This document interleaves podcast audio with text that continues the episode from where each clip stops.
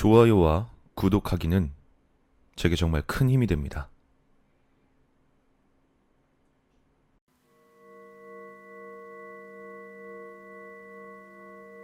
내가 초등학교 때 겪었던 일이다. 우리 동네엔 오랫동안 방치된 폐공장이 있다.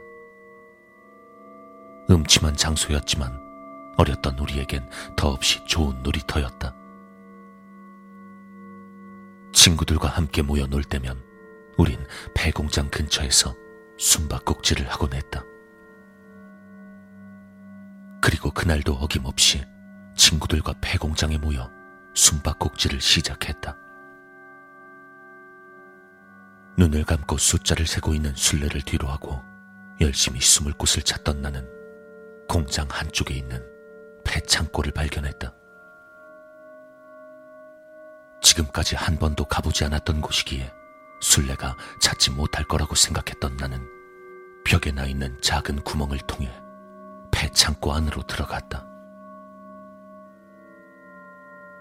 어두운 폐창고 안은 생각보다 넓었고 먼지 덮인 책상들과 잡동사니들로 가득 차 있었다.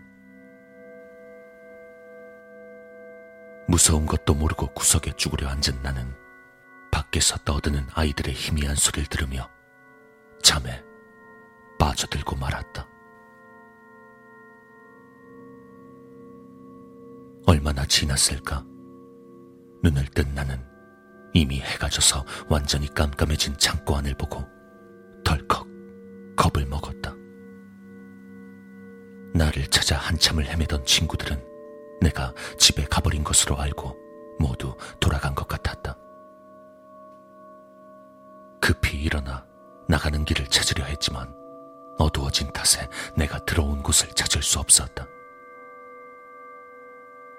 두려움에 당장이라도 울음이 날 것 같던 그 순간 창고 안쪽에서 희미한 불빛이 새어나오는 것이 보였다. 그 외엔 아무것도 보이지 않았기에 나는 그 불빛을 따라 창고 안쪽으로 걸어가기 시작했다.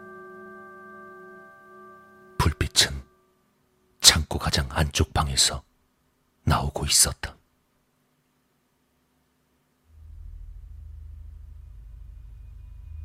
조심스레 들여다본 방 안에는 낡은 책상 위에 덩그러니 촛불 하나만 켜져 있었다. 호기심에 가까이 다가가 보니 책상 주변으로 뜯지도 않은 빵과 과자 같은 것들이 보였다. 더럽고 먼지 쌓인 곳이었지만 빵과 과자는 막 사온 것처럼 깨끗했다. 버려진 배 창고에 먹을 수 있는 것들이 있다니 충분히 이상할 만했지만 너무 어렸던 데다 배가 고팠던 나는 무서운 것도 잊어버리고 금세 기분이 좋아졌다. 아무 생각도 없이 바닥에 떨어진 빵 하나를 주워든 순간 방 한쪽 책상이 쌓여 있던 곳에서 인기척이 들려왔다. 반사적으로 고개를 돌린 내가 그곳을 바라보았을 때 마치 웃음을 참는 것 같은 소리가 들려왔다. 마치 입을 막고 나오는 웃음을 막는 듯한 기괴한 소리. 그 소리에 잔뜩 겁을 먹은 내가 움직이지도 못하고 있을 때 커다란 소리와 함께 쌓여있는 책상들이 우르르 무너져 내렸다. 난 그제야 비명을 지르며 밖으로 달려나갔다. 어떻게 출구를 찾았는지, 어떻게 집까지 왔는지 모를 정도로 정신없이 도망쳤다. 왜 이렇게 늦게 돌아왔냐는 어머니의 말씀을 듣고 나서야 난 울음을 터뜨렸다. 그날은 내 어릴 적 기억 중 가장 무서웠던 날로 기억한다.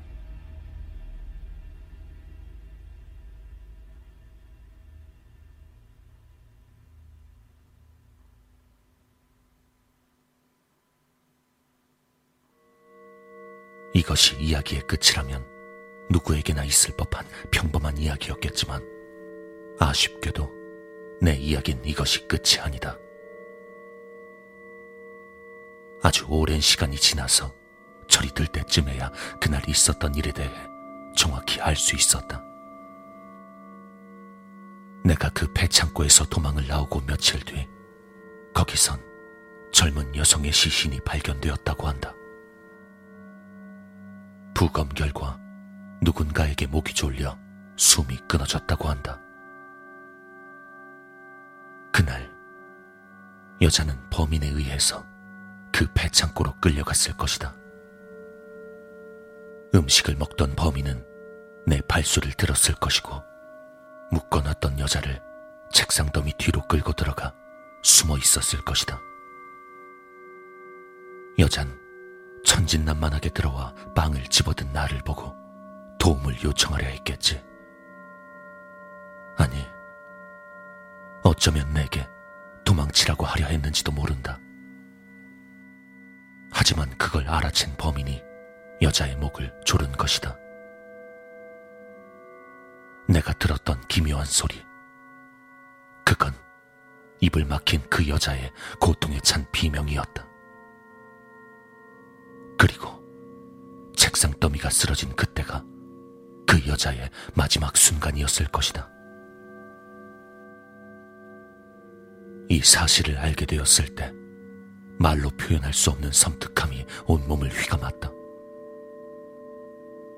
하지만 무엇보다 두려운 것은 이 글을 쓰고 있는 지금까지 그 범인이 잡히지 않았던 사실이다.